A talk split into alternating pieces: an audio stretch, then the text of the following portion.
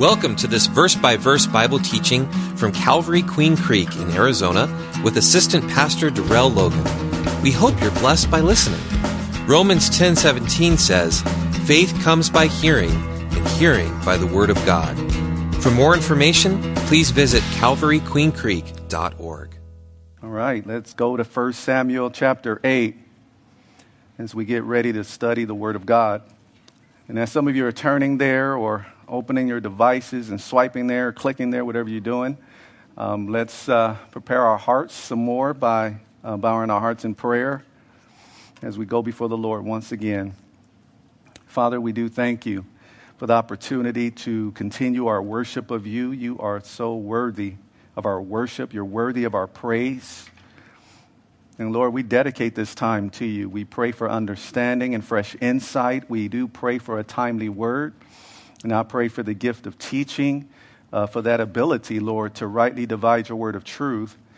And may something be said, Lord, that would be a blessing to at least one person. May you meet us where we are, Father, and help us to see, sense your presence, Lord.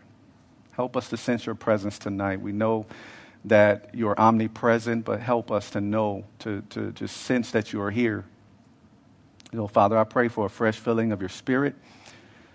And I pray that when we leave this place, we'll leave uh, better than when we came in, Father. And may you keep your people safe on this campus. We love you, Lord. We thank you. In Jesus' name, amen. amen. 1 Samuel chapter 8 is where we'll pick up our lesson in the book of 1 Samuel. This is uh, the book that we're going through on Wednesday nights. And the title of the message is The Rejected King. The Rejected King. Now, speaking of rejection, rejection is hard for us to experience. Many of us have experienced rejection many times. Some people have experienced rejection recently.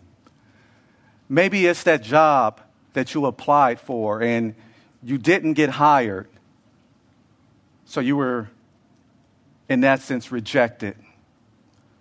Or maybe your school application was denied. You tried so hard to get into a certain college or university or trade school, but your application for some reason was denied. You were rejected. Or could it be that some of you were athletes and maybe are athletes even to this day, but you've experienced being cut from a team. And so you experience some rejection. And the thing about rejection is that it can have many effects. For some people, it, it causes them to wonder what is wrong with me. For others, they get depressed because they are rejected. For some people, they want to quit or they do indeed quit. Whatever they're pursuing, all because of rejection. Then there's others who get in their feelings or get emotional, and so they may lash out in anger because someone or some organization rejected them. And maybe even that rejection happened in church. So for some people, they're heartbroken even within the church and they switch over to a different local church or stop going to church at all. Then some people even get even more devastated and they ask, why are they even existing? Why are they even here? And so we've all been in that place where we've experienced rejection. Now, I filled out many applications thinking that it was the way that I was going to go. Speaking of the IT field, I got my undergrad degree in English and became an English teacher and then got a job at a university and I wanted to become involved with technology. And so I went for a master's degree in inf- information systems. Got the degree, and I thought that everything was going to be cool, that it was going to be easy to get my foot in the door. And I tried many times to apply for certain IT jobs, or at least IT ish jobs. But got turned down, got rejected. And then I had a glimmer of hope that somebody at least wanted to interview me. And I thought the interview went well. But obviously it didn't. I got rejected. But, but that was okay because I uh, came to understand that, that God had a different plan, a better plan for my life. And so we've all been there. And so this is a message or an introduction that's just not for you. It's not a, I know it's one way in the sense that I'm talking to you, but you can't just ask me questions. Well, you could, but it normally doesn't happen during the Wednesday night service as I'm teaching, or even the Sunday morning service as Pastor Jim is teaching. But what I mean, uh, I, it's not just one way. I mean that this is not an example that only applies to you, but applies to me as well. I've been in that place.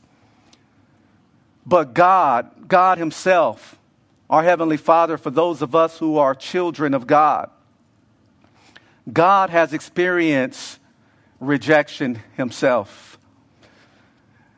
And the thing about God is this rejection comes from the very creatures that he created, the only creatures that he made in his image.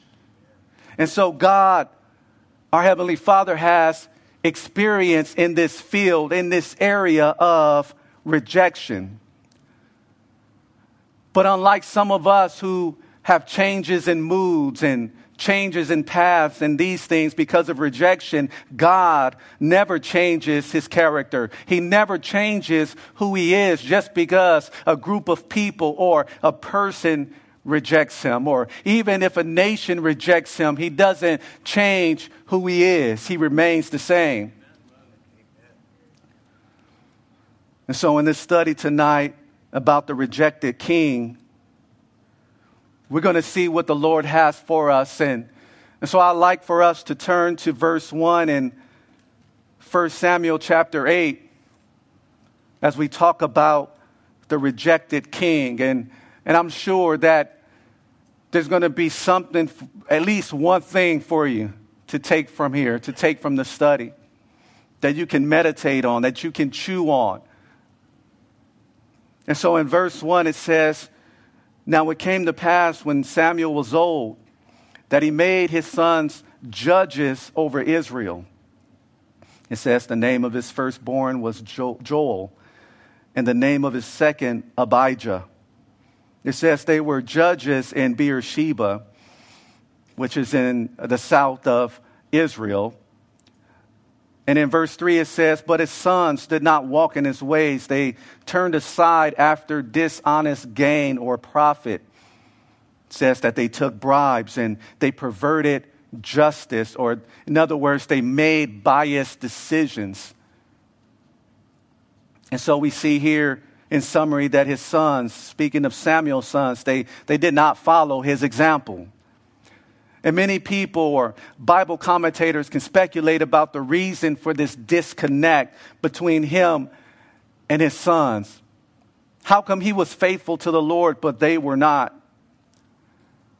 And we don't know exactly what happened in his home, but what is clear is that his sons used their free will to do evil. And as parents, those of us who are parents, those of us who know the Word of God, we know that we must be godly examples for our children. And we know that we must teach our children the Word of God. And our hope and our prayers are that they would use their free will to follow our example as we follow Christ. Just like what the Apostle Paul said in, in 1 Corinthians, I believe is chapter 11, verse 1, when he said, where he said, imitate me as I imitate Christ. And that's something that as parents we want to be able to say to our children, and we hope our children use their free will to imitate us as we imitate Christ. Well, that would be so much of a blessing to us. You know, look at what it says in Proverbs 23, verse 24. It says, The father of the righteous will greatly rejoice, and he who begets a wise child will delight or take great pleasure in him. Oh, fathers, mothers, parents just would be so blessed, would take great pleasure when we see our children obeying the word of God, having their own personal relationship with the Lord.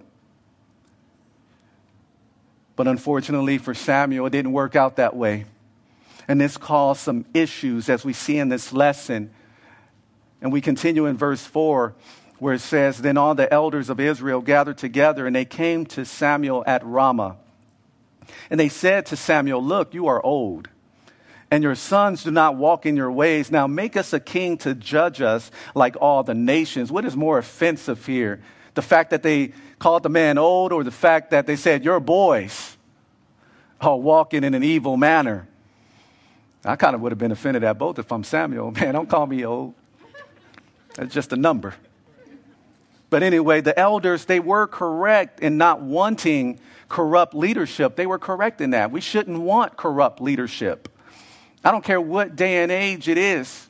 We shouldn't want corrupt leadership. So they were correct in that, but they presented their own solution to this problem, to this problem of corrupt leadership.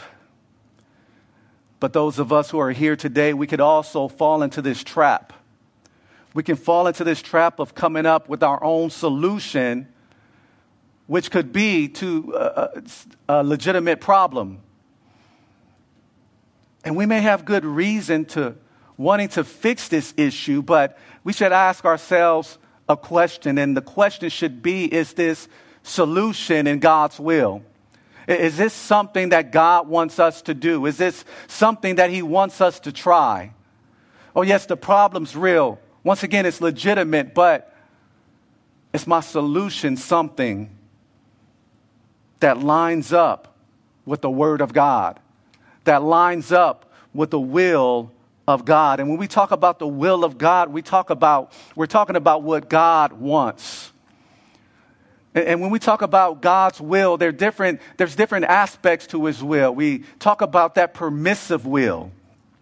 And his permissive will is what he allows, but doesn't necessarily approve of. And so he allows humans to use their free will to make decisions, and those decisions doesn't all, always line up with his word, but in his permissive will, he allows it. But then you have his you have his perfect will, and, and his perfect will is, is what he wants. Is truly what he wants. This is truly what he desires. And if we take that route and we're in his perfect will, then we'll be in the best place. In his perfect will, that's, that's God's best for us. And so here, he allowed them, he allowed these, these boys Samuel's sons to, to use their will, and unfortunately, they used it for evil. And then these men, these elders who came to Samuel, again, they didn't seek the perfect will of God.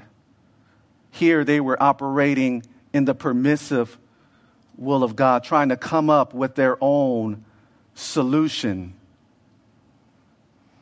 No, I like what it says in verses 6 and 7, because there's some things here that, that we're going to talk about as, as we park here for a second. So just real quick, I'm going to I'm going to read those verses. It says, But the thing displeased or was evil in the eyes of Samuel when they said, Give us a king to judge us. And so Samuel prayed to the Lord. And the Lord said to Samuel, Heed the voice of the people in all that they say to you. Again, permissive will. This is not his perfect will. It says, For they have not rejected you, but they have rejected me, that I should not reign over them. And so Samuel's displeasure with the Israelites' request is, is understandable.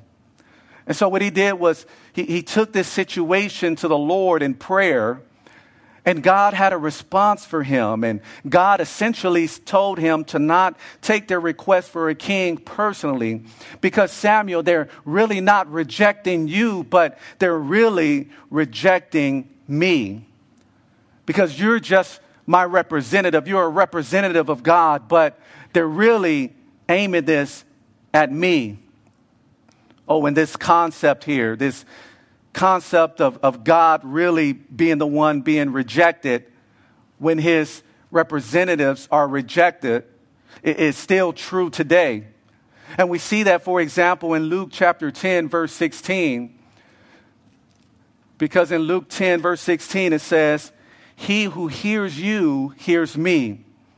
He who rejects you rejects me. And he who rejects me rejects him who sent me. So look at that as we go out and when we share the word of God with people, as we minister the word of God to people. And those who hear us, guess who they're really hearing? They're really hearing Jesus. They're really hearing God because we're just taking God's word and we're just sharing it with others. But when they reject us, when they reject that gospel message, when they reject that good news about Jesus, then it says that they're rejecting Him. And if they're rejecting Jesus, of course, they're rejecting the Heavenly Father, the one who sent Jesus. And so when people reject your ministry and, or your ministering, and when they reject your witnessing, are, are you taking it personally? Or at least have you been there where you took it personally? I've been in that place where it seemed like everything out of my mouth was coming out clearly and sharing the gospel. And then you wait for them to make a real decision to receive Christ, to repent and put their faith in Jesus, the one who died for their sins and the one who was resurrected from the dead and the one who's at the right hand of the Father making intercession for us. You share the gospel about that Jesus. Wait for their decision and only to hear them say, No, not today. I'm, or they still don't believe in my Jesus. And so I've taken it personally before. And I wonder if you are in that place, if you've been in that place where maybe a family member is rejecting the Lord, but you take it upon yourself to take it personally. Oh, yes, that it's, it's heartbreaking because we know where people who die without Christ end up. There is a place called hell, and Jesus talked about that. And so we're heartbroken when they don't receive the word, when they don't receive the gospel. But we have to look beyond us and understand that, hey, it's not about me. It's about God. They're really rejecting Him. They're really rejecting their Creator. They're really rejecting His only way for salvation because Jesus said that I am the way, the truth, and the life. The only way, as one brother said just now. The only way to the Father, the only way to heaven there is no other way. But it says here in verse 8, this is God still talking to Samuel. He said, According to all the works which they have done since the day I brought them out of Egypt, even to this day, with which they have forsaken or rejected me and served other gods, so they are doing to you also, Samuel. Now, therefore, in verse 9, heed their voice, listen to these elders, these, these elders of the nation of Israel says, however, you shall solemnly forewarn them, seriously forewarn them, and show them the behavior of the king who will reign over them. See, God went into their past as a nation, as a people. Because the Israelites in the past, they, for example, they complained about Moses. They complained about his brother Aaron, the, the high priest. They complained about God. We see that in the Old Testament. And they even asked for gods to be made when they saw that Moses had delayed coming down from the mountain. They, they asked his brother, the high priest Aaron, to make us some gods.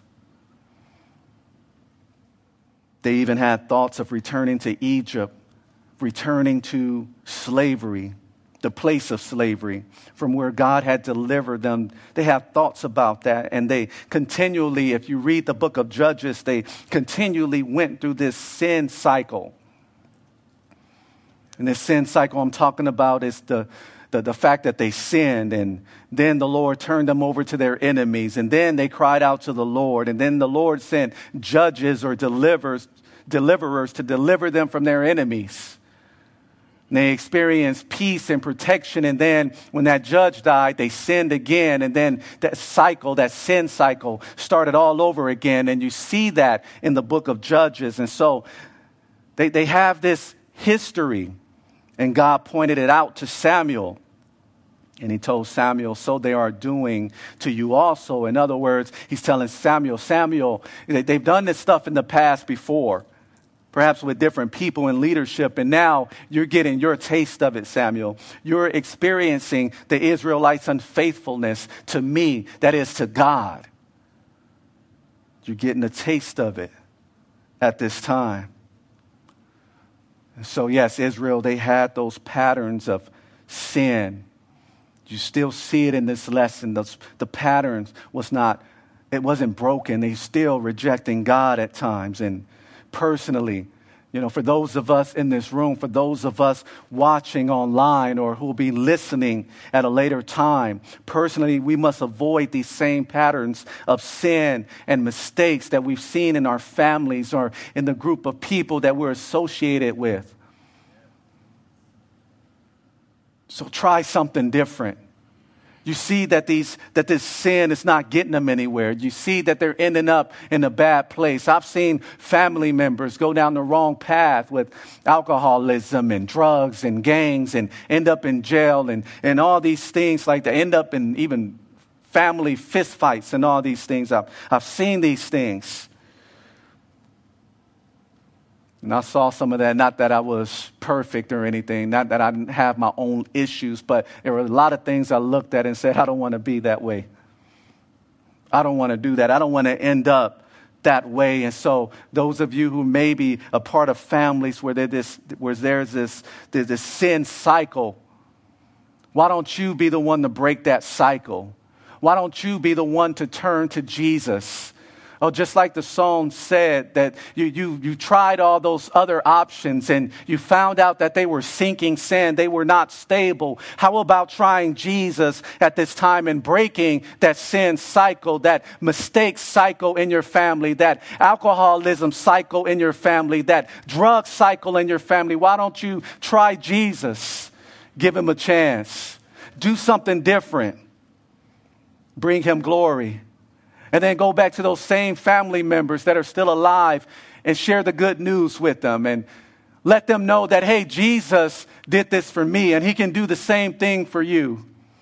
That same Jesus who loved me is the same Jesus who loves you. You can go back and tell them that and bring them out of that sin cycle that's a part of the family or that group that they're a part of. In verse 10, it says, so Samuel told all the words of the Lord to the people who asked him for a king. And he said, This will be the behavior of the king who will reign over you. He will take your sons and appoint them for his own chariots and to be his horsemen, and some will run before his chariots. And it says in verse 12, he will appoint captains over his thousands and captains over his fifties will set some to plow his ground and reap his harvest, and some to make his weapons of war and equipment for his chariots. He will take your daughters to be perfumers, cooks, and bakers. And he will take the best of your fields, your vineyards, and your olive groves, and give them to his servants. In verse 15, he will take a tenth, a tithe of your grain and your vintage, which is the grape harvest, and he'll give it to his officers and servants and he will take your male servants, your female servants, your finest young men, and your donkeys, and put them to his work. And he will take a tenth or a tithe of your sheep, and you will be his servants. And you will cry out in that day because of your king, whom you have chosen for yourselves. And the Lord will not hear you in that day. And so Samuel, he told them all the words of the Lord. told them the behavior of the human king that they desired. You see, the Lord wanted the people to be informed. He did not want them to be ignorant of what was coming ahead. He didn't want them to be ignorant of the consequences of their choice for this human king that they wanted, like the other nations. See, the God we serve, the God of the Bible, is a God who informs us of right and wrong. The God of the Bible, the God we serve, is, is a God who informs us of things that are coming ahead through prophecies, for examples. He even informs us of consequences because our God wants us to be aware of what's going on. He wants us to be aware of what's going to come. Because the God we serve does not want us to, to make decisions out of ignorance, which means He does not want us to be in the position of not knowing what's going to occur what's going to be a ramification or a consequence of our actions, of our choices.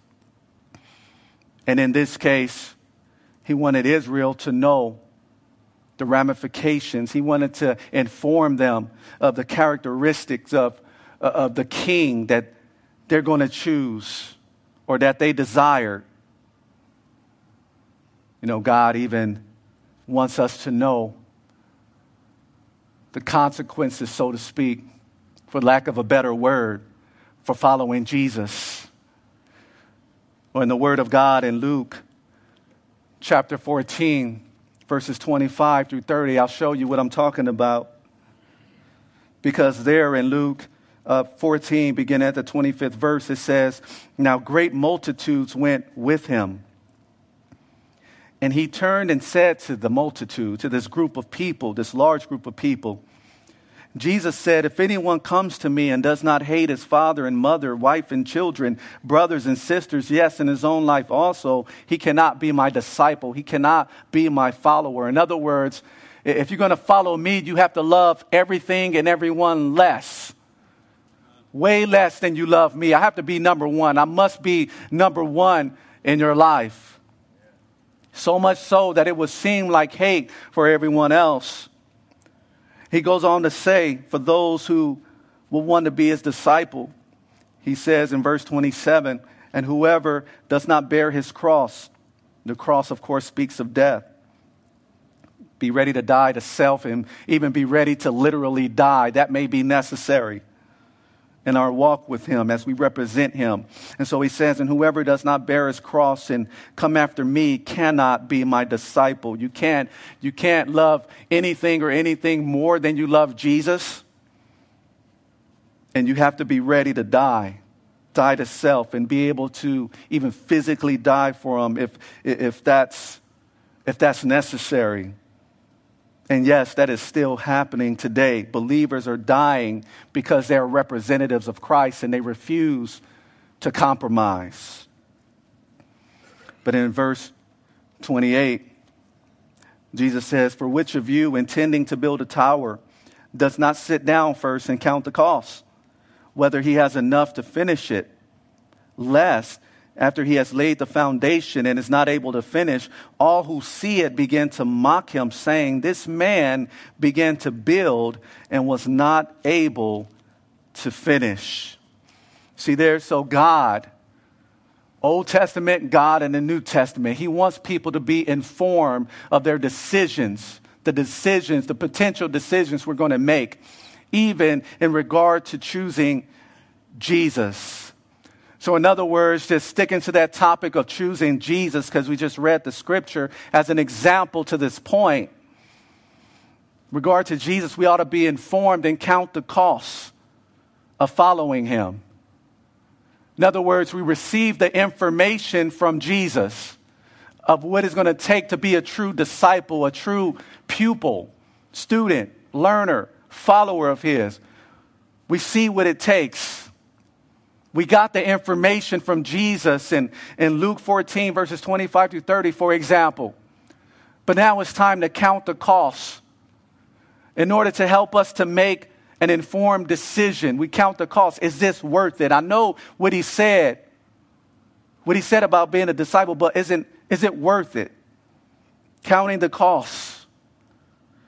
And, and even here in these verses, there's an implication that this is the common sense to do, common sense thing to do in, in different areas of our lives.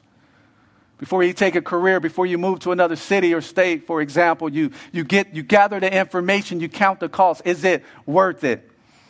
Make an informed decision. And so, back to our lesson, back to what we're talking about here in our lesson in 1 Samuel 8, still thinking of that topic of God wanting to inform his people. This is their opportunity to count the cost, so to speak. Samuel took the word, God, the word of God, God's word, he shared it with them. About, he shared the manner of the king with them. Oh, now it's time for them to make a decision, an informed decision, by the way. Is it really worth it to go through with this? That's what they should have been thinking. They should have been counting it up, count the costs. But, but in verses 19 and 20, we're back in 1 Samuel chapter 8. It says, Nevertheless, the people refuse to obey the voice of Samuel. They, they heard all of this and they refused. And, and they said, No, but we will have a king over us. I hear you, Samuel, but you know what? We're going to go ahead with our plans anyway. We, we still want that king like the other nations, Samuel. That we also may be like all the nations and that our king may judge or govern us and go out before and fight our battles. And so some of us are like this. Some of us are like these Israelites. Although God informs us and He gives us warnings about potential choices, we don't always listen. We don't always take the correct route. We don't always make the decision that is in His perfect will, in His preferred will. In verses 21 and 22, it says, And Samuel heard all the words of the people and he repeated them in the hearing of the Lord. Not that the Lord didn't hear it in the first place. But many of us do that in our prayers too. You know, we, we, we lay everything out before the Lord. There's nothing wrong with that. Oh, God already knows, but yet we still share with Him, Lord, this is how I'm feeling. This is what's going on. And so Samuel does that. And so in verse 22, the Lord said to Samuel, Heed their voice and make them a king. And Samuel said to the men of Israel, Every man go to his city. And so, after hearing God's warning about the king the people wanted, so after hearing all that, how rough it's going to be, some of the things that the king was going to do, the type of king they wanted, what we can conclude is that this allowance that God has given, this allowance of a king that God is giving here, it's not necessarily his approval. So again, they're operating in his permissive will, not his perfect or his preferred will. They wanted to put their trust in a human king. You know, and today, as we relate to this lesson, you know, some of us been in this spot, or some of us at least see people doing this doing what? That is thinking that they're getting away with sin and that God is okay with it because they haven't received immediate judgment.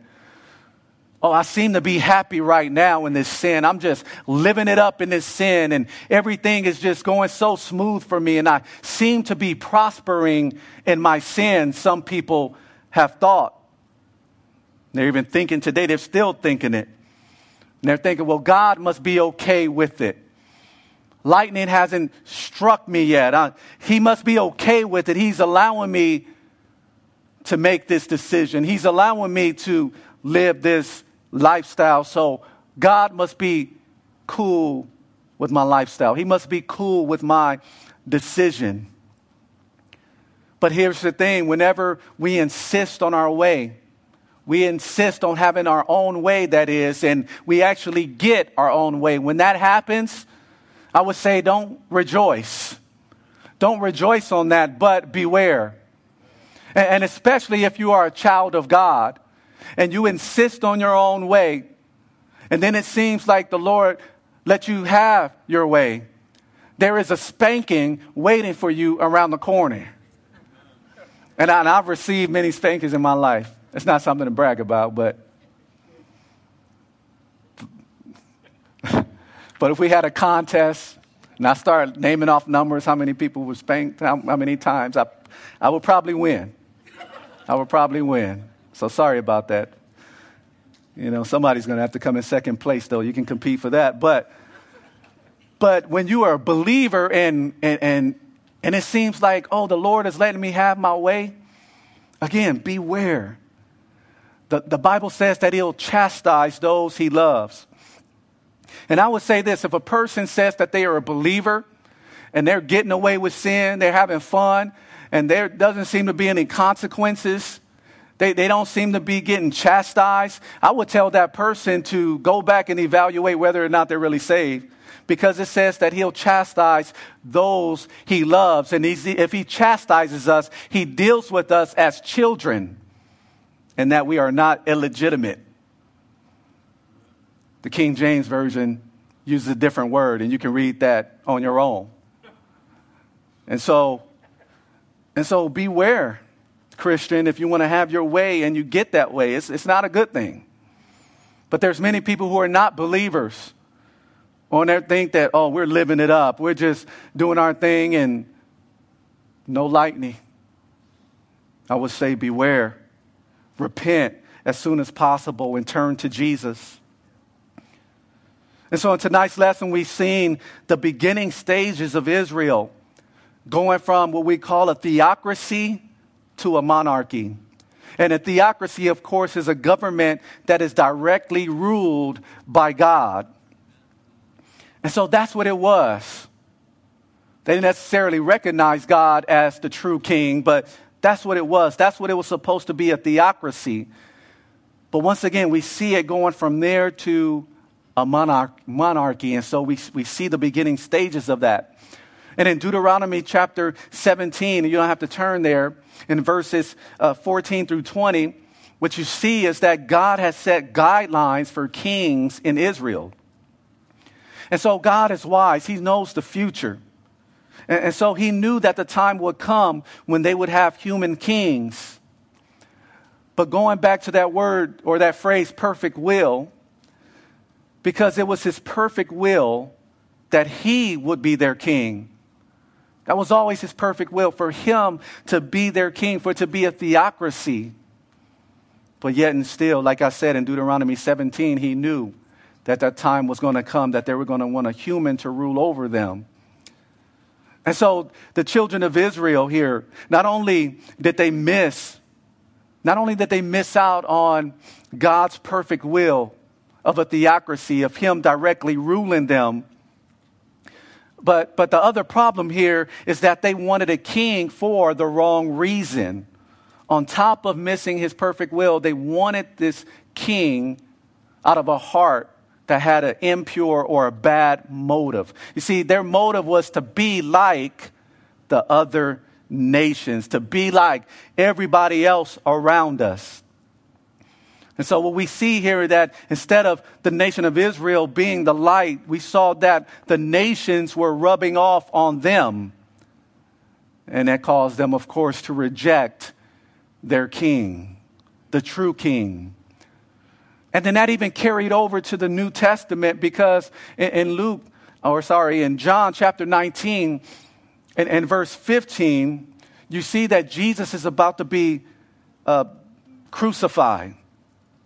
And so Pilate is trying to, he's trying to get out of that. Get, he's trying to get out of crucifying Jesus. And, and so it says here in John 19, 15 that they cried out, the Jews, they continue to cry out, away with him, away with him, crucify him. And Pilate said to them, Shall I crucify your king? King of the Jews. The chief priests, the Jewish leaders, religious leaders, they answered, We have no king but what? Caesar. They rejected their king, even in the New Testament. You know, and like Israel, like Israel, some people today reject the king. Some people today are still rejecting the King of Kings and the Lord of Lords. You know, sometimes people take on the world's ways, they, they take on the world's thinking, they take on the world's methods even in the church, even in our homes, and even in our personal lives, our individual lives, taking on the world's methods. So we do that today. Some of us do that today, just like Israel did. But just as God chose Israel as a special treasure above all peoples, above all nations, that is, he also sees the church as his special people called to be separate from the world. In fact, in 1 Peter chapter 2 verses 9 and 10 it says, "But you are a chosen generation speaking of the church. You are a royal priesthood. You are a holy nation." You are his own special people, that you may proclaim the praises of him who called you out of darkness into his marvelous light, who were once not a people, but are now the people of God, who had not obtained mercy, but now have obtained mercy. And, and so the, the irony in, in this is that when you look at that verse and you see what what many Christians and even some local churches are doing today, the irony is that although we are a called out people, his own special people, we see that the church, this, this special group of people, is trying to fit into the mold of what God actually pulled us out of. We're trying to fit into the mold of those who hate us because it says that the world would hate us because we are not of the world. We live in the world, but we are not of it or we don't follow their pattern of life. We're, we're not governed by their same set of rules because the Bible says that the whole world lies under the sway of the devil. That is, the whole world is influenced or under the control of the devil, the devil or demonic forces. And so the irony is that, oh, we're special. The Bible says that we are. We're we're called out of darkness into its marvelous light, but then we want to go back and we want to fit into the world's mold. The question I have for us tonight, and we must all ask ourselves this, is are we allowing the Lord to rule in our church? Are we allowing the Lord to be the king of our lives? Who is on that throne of your heart? And so we must take that assessment tonight. Because if the Lord is ruling in the church, if He's the king of our lives, the king in our homes, and even if He's the king, the true king of our government, then it follows that that we'll obey his laws, we'll obey his ways, and we'll value what he values, and we'll use his methods but no, we see, unfortunately, some, some of the people who claim to be Christians, and some may be real believers, taking on these methods of the world to try to fix the world's problem. I'm going to take on this theory and that theory. And I'm going to diagnose the problem with this and that theory, and then I'm going to use the so called solutions from these theories to, to fix the world's problem but for God's people who are a part of His kingdom, who are a part of His family, who are His ambassadors on this earth. We are to use a different method. We're to use a different method of reaching people to, to try to help solve the issues that we see in this world. Because in 1 Corinthians 1:21 it says for since in the wisdom of God the world through its own wisdom did not know God it says, It pleased God through the foolishness of the message preached to save those who believe.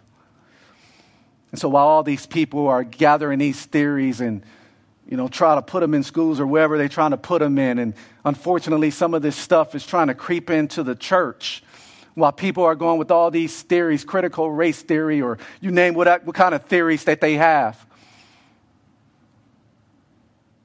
As people are doing that, they're missing out on the method that God wants us to use to reach the world.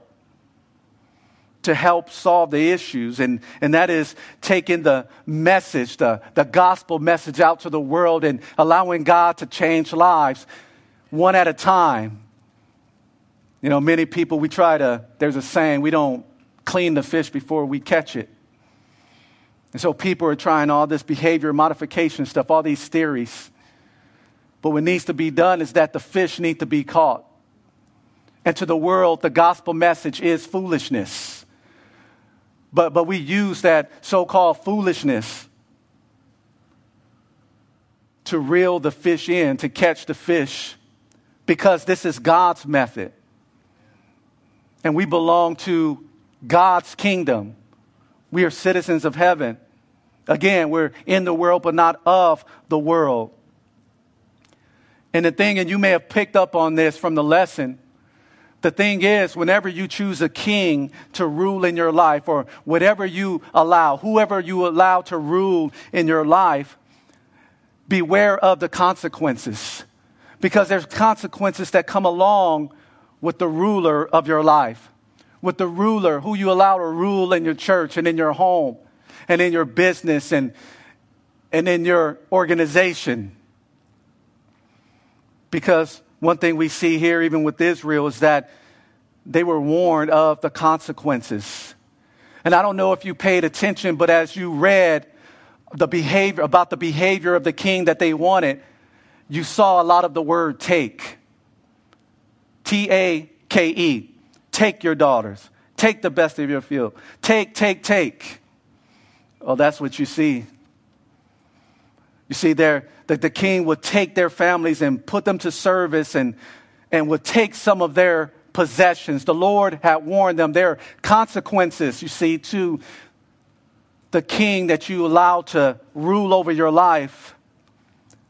And if you want to talk about this thing spiritually, I'm going to say this that if we allow the world and if you allow the flesh to rule over us, then there's going to be some consequences.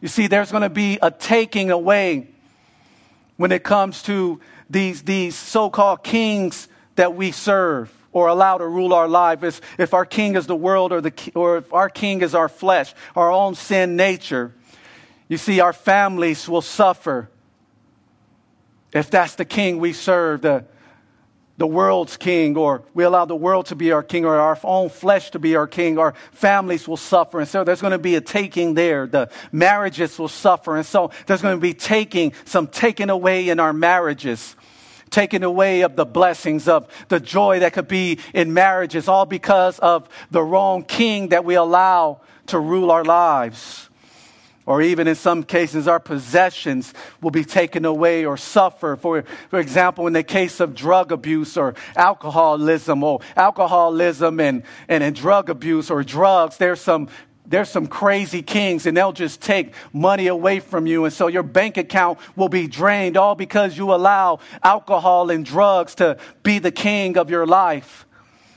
Oh, even your physical health will suffer. So there's some taken aways from there if people choose to have sex before marriage or to step outside of their marriage, there's a possibility of STDs. And so there's some taken away when it comes to our, even our physical health. You see, the point I'm getting to is depending on what king you allow to rule over your life, there's going to be some consequences. And if that king is not God, the God of the Bible, if that king is not Jesus, there's going to be some taken away. Take, take, take. Our relationships will suffer. Our freedom will suffer.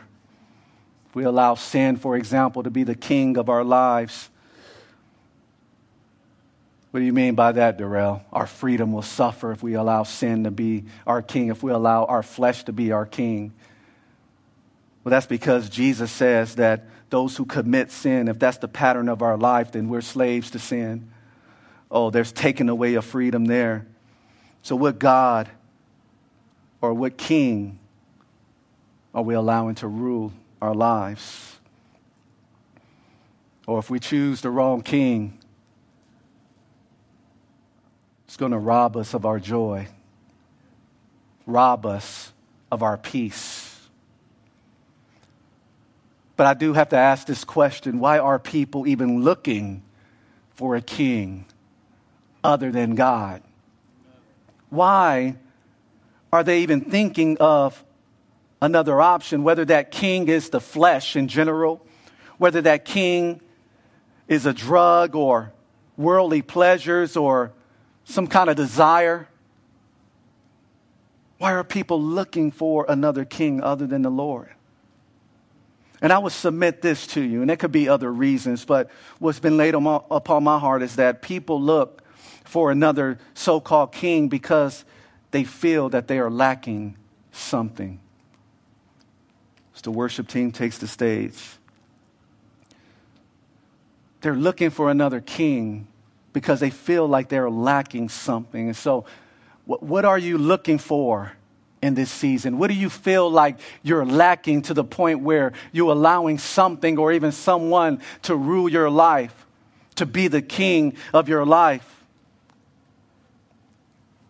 But yes, I do want to submit this to you that whatever you're looking for, it's found in God. It's found in Jesus.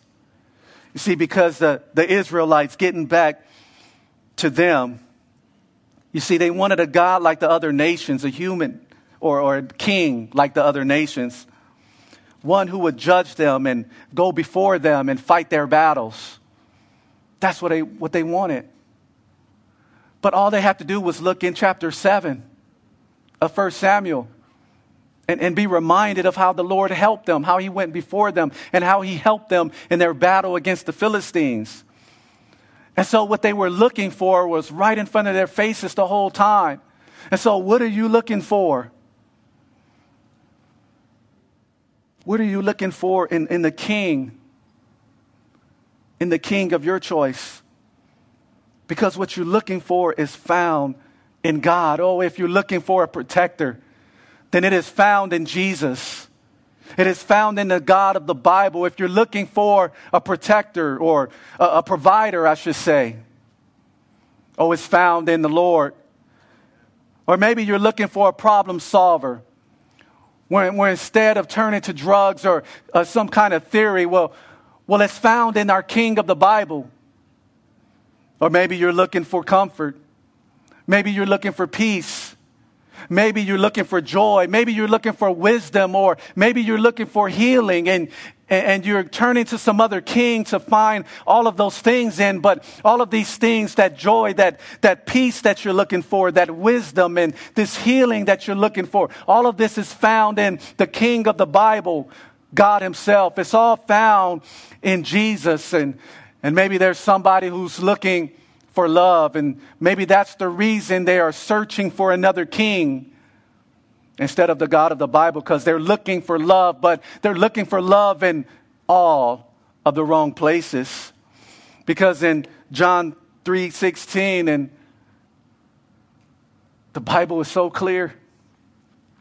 Oh, it tells us that God so loved the world that he gave his only begotten Son, that whoever believes in him will not perish but have everlasting life. And so, for those people who are looking for another king, they're turning to another source, another king, allowing that king to rule their life, whatever that may be, because they're looking for love. Oh, the king of their life is some type of relationship. Oh, because they're looking for love. Well, all of that is found in the true king. But I want you to notice something in this verse.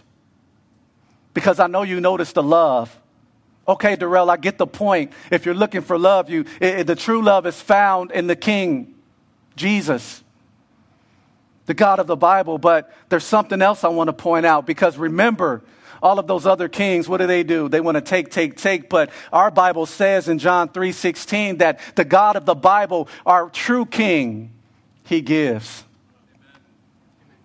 it says that he gave his only begotten son. You read other scriptures when Jesus is talking about a sheep, it says that he gives his sheep eternal life. The king we serve, the king, those of us in Calvary Chapel of Queen Creek serve the God of the Bible, King Jesus. He is the God, the king who gives, and he keeps on giving. And I just want to leave you with this wherever you are in this season of your life Don't look for another king to place on the throne of your heart, but turn to the true king. Draw nearer to him, because as we draw nearer to our true king, guess what? The Bible says that he draw near to us. Father, we thank you so much for who you are and what you are to us. Thank you that you are the true king, and we can always count on you. You are the king who gives, and you keep on giving. You're not like one of these human kings, some of these evil human kings who just want to take, take, take, take, take. Oh, you gave more and you give more than anyone that we know. And we pray, Father, that if we allowed another king to come in your place, we pray for forgiveness. And I pray for anyone right now who never put their faith in Jesus. They don't even remember doing that. I pray for them, Lord, that you would convict them of sin and that you would draw them to you, Lord, the King of Kings, the Lord of Lords. Chip away at the hardness of our hearts, Lord. Help us, Lord, to be more like Jesus. Help us to focus more on you. Help us to appreciate what we have in you. You are a generous, you are a gracious, a merciful King, and we love you. And the reason we love you, Lord, is because you first loved us. So may you bless my brothers and sisters tonight. May you bless them on their way back home, Lord. Help them to drive home safely. We pray all these things in Jesus' name. Amen. Amen. So we want to thank you all for coming out tonight. Thank you for your prayers. Thank you for your service. If anybody needs prayer, uh, please feel free to come up for prayer. If you never received Jesus and you would like to, uh, we'll be here willing and ready to pray with you. Thank you for listening to this teaching from God's Word. If you have any questions, would like to request prayer, or want more information about our church and how you can experience the love and hope of Jesus Christ in your life, please visit calvaryqueencreek.org.